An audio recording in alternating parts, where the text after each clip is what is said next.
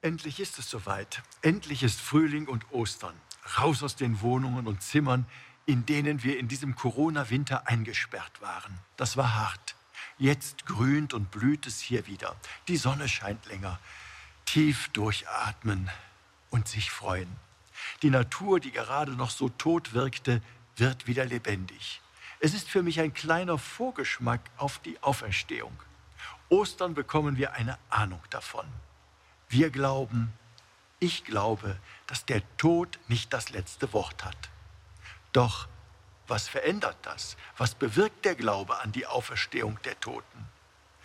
Wenn wir jetzt wohl alle die Sehnsucht nach einem Leben ohne Corona haben, danach, dass es wieder so wie früher werden wird, dann weist das Ostergeschehen in eine andere Richtung. Als der Auferstandene den ersten Zeugen, übrigens Frauen, begegnet, sind die Wunden noch sichtbar. Man kann sogar die Finger reinlegen. Es ist aber nicht mehr der alte Jesus. Er ist verändert. Selbst die Jünger erkennen ihn nicht auf Anhieb, denn es ist Jesus mit verklärtem, mit neuem Leib. Neues Leben. In gewisser Weise ja, aber anderes Leben. Wie wird wohl unser neues Leben nach Corona sein, wenn wir dann zu neuem Leben erwachen? Ich glaube, anders. Es wird nicht mehr so wie früher. Wir werden uns dann verändert haben.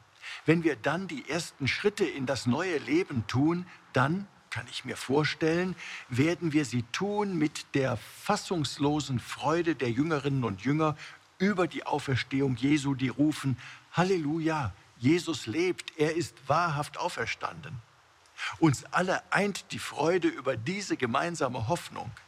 Lassen Sie uns gemeinsam daraus leben, uns im Sinne Jesu schon jetzt erneuern und so erfüllt die Zukunft anpacken. Ihr Rainer Wölki, Erzbischof von Köln.